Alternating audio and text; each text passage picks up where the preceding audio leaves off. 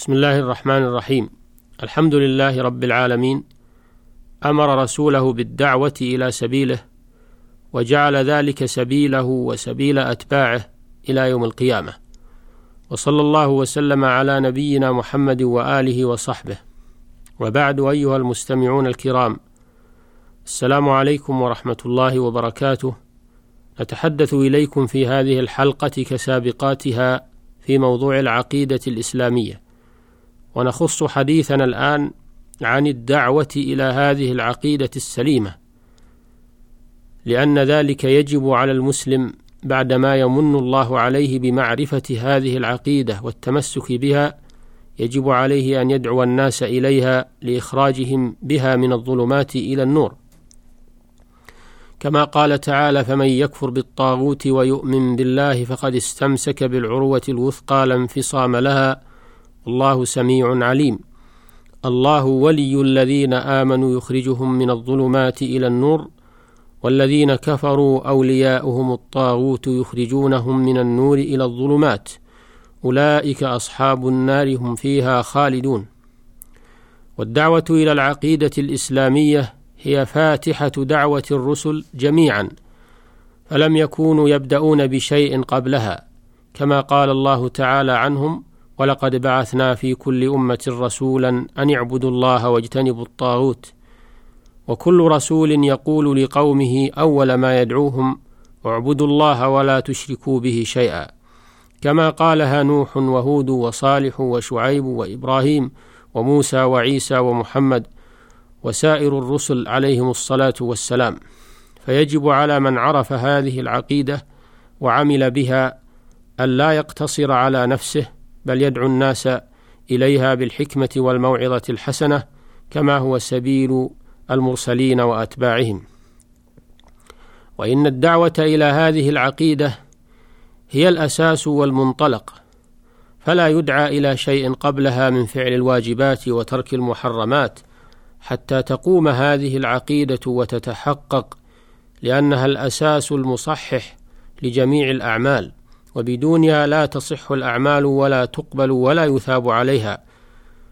ومن المعلوم بداهة أن أي بناء لا يقوم ولا يستقيم إلا بعد إقامة أساسه وقاعدته. ولهذا كان الرسل عليهم الصلاة والسلام يهتمون بها قبل كل شيء. وكان النبي صلى الله عليه وسلم عندما يبعث الدعاة يوصيهم بالبداءة بالدعوة إلى تصحيح العقيدة. فعن ابن عباس رضي الله عنهما أن رسول الله صلى الله عليه وسلم لما بعث معاذا إلى اليمن قال له إنك تأتي قوما من أهل الكتاب فليكن أول ما تدعوهم إليه شهادة أن لا إله إلا الله. وفي رواية إلى أن يوحدوا الله فإنهم أطاعوك لذلك فأعلمهم أن الله افترض عليهم خمس صلوات في كل يوم وليلة. فإنهم أطاعوك لذلك فأعلمهم أن الله افترض عليهم صدقة تؤخذ من أغنيائهم فترد على فقرائهم. فإنهم أطاعوك لذلك فإياك وكرائم أموالهم. واتق دعوة المظلوم فإنه ليس بينها وبين الله حجاب. رواه البخاري ومسلم. فمن هذا الحديث الشريف ومن استقراء دعوة الرسل في القرآن ومن سيرة الرسول صلى الله عليه وسلم يؤخذ منهج الدعوة إلى الله وأن أول ما يدعى الناس إليه هو العقيدة المتمثلة بعبادة الله وحده لا شريك له وترك عبادة ما سواه كما هو معنى لا إله إلا الله. وقد مكث النبي صلى الله عليه وسلم في مكة ثلاث عشرة سنة بعد البعثة يدعو الناس إلى تصحيح العقيدة بعبادة الله وحده وترك عبادة الأصنام قبل أن يأمر بالصلاة والزكاة والصوم والحج والجهاد وترك المحرمات من الربا والزنا والخمر والميسر. وهذا مما يدلنا دلالة واضحة على خطأ بعض الجماعات التي تنتمي للدعوة وهي لا تهتم بالعقيدة وإنما تركز على أمور جانبية أخلاقية وسلوكية وهي ترى الناس يمارسون الشرك الأكبر حول الأضرحة المبنية على القبور في ديار الإسلام ولا تنكر ذلك ولا تنهى عنه لا في كلمة ولا في محاضرة ولا في مؤلف إلا قليلا.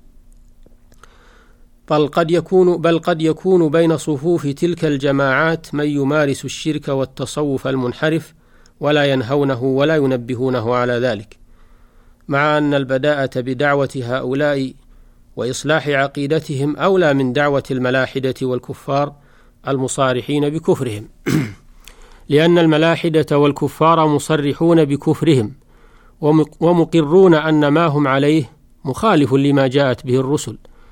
أما أولئك القبوريون والمتصوفة المنحرفون فيظنون أنهم مسلمون وأن ما هم عليه هو الإسلام فيغترون بذلك ويغرون غيرهم. والله جل وعلا أمرنا بالبداءة بالكفار الأقربين. قال تعالى وأنذر عشيرتك الأقربين قال تعالى يا أيها الذين آمنوا قاتلوا الذين يلونكم من الكفار وليجدوا فيكم غلظة واعلموا أن الله مع المتقين. فما لم تصف صفوف المسلمين من الدخيل فإنهم لن يستطيعوا الصمود في وجه عدوهم. ويحكى أن قبوريا رأى رجلا يعبد صنما أمامه فأنكر عليه القبوري. فقال له عابد الصنم أنت تعبد مخلوقا ميتا غائبا فانيا وأنا أعبد مخلوقا ماثلا أمامي فأينا أعجب؟ فانخصم القبوري. وهذا وإن كان كل منهما مشرك ضال لأنه يعبد ما لا يملك ضرا ولا نفعا إلا أن القبوري أغرق في الضلال وأبلغ في طلب المحال. فيجب على الدعاة إلى الله أن يركزوا على جانب العقيدة أكثر من غيرها ويقبلوا على دراستها وتفهمها اولا ثم يعلموها لغيرهم. ويدعو ويدعو الناس إليها. والله تعالى قال لنبيه صلى الله عليه وسلم قل هذه سبيلي أدعو إلى الله على بصيرة أنا ومن اتبعني وسبحان الله وما أنا من المشركين. قال الإمام ابن جرير رحمه الله في تفسير هذه الآية الكريمة يقول الله تعالى لنبيه محمد صلى الله عليه وسلم قل يا محمد هذه الدعوة التي أدعو إليها والطريقة التي أنا عليها من الدعاء إلى توحيد الله وإخلاص العبادة له دون الآلهة والأوثان والانتهاء إلى طاعته وترك معصيته سبيلي وطريقتي ودعوتي. أدعو إلى الله تعالى وحده لا شريك له على بصيرة بذلك ويقين علم مني. أنا ومن اتبعني أي ويدعو إليه على بصيرة أيضا من اتبعني وصدقني وآمن بي وسبحان الله يقوله يقوله تعالى ذكره وقل تنزيها لله تعالى وتعظيما له من أن يكون له شريك في ملكه أو معبود سواه في سلطانه وما أنا من المشركين. يقول وأنا بريء من أهل الشرك به لست منهم ولا هم مني. انتهى كلامه رحمه الله. فالآية الكريمة تدل على أهمية معرفة العقيدة الإسلامية والدعوة إليها وأن أتباع الرسول عليه الصلاة والسلام هم من اقتدى به في ذلك واتصف بالصفتين العلم بالعقيدة والدعوة إليها وأن من لم يتعلم أحكام العقيدة ويهتم بها ويدعو إليها فليس من أتباع الرسول على الحقيقة وإن كان من أتباعه على سبيل الانتساب والدعوة. وقال الإمام ابن القيم رحمه الله في معنى قوله تعالى ادع إلى سبيل ربك بالحكمة والموعظة الحسنة وجادلهم بالتي هي أحسن ذكر سبحانه مراتب الدعوة وجعلها ثلاثة أقسام بحسب حال المدعو فإنه إما أن يكون طالبا للحق مؤثرا له على غيره إذا عرفه فهذا يدعى بالحكمة ولا يحتاج إلى موعظة وجدال. وإما أن يكون مشتغلا بضد الحق لكن لو عرفه آثره واتبعه فهذا يحتاج إلى الموعظة بالترغيب والترهيب. وإما أن يكون معاندا معارضا فهذا يجادل بالتي هي أحسن فإن رجع وإلا انتقل معه إلى غير الجدال إن أمكن انتهى كلامه. وبهذا يتبين منهاج الدعوة وما ينبغي فيها. ويتبين خطأ ما تنتهجه بعض الجماعات المنتسبة إلى الدعوة اليوم وهي, وهي تخالف المنهاج السليم الذي بينه رسول الله صلى الله عليه وسلم وفق الله الجميع لما يحبه ويرضاه. والسلام عليكم ورحمة الله وبركاته.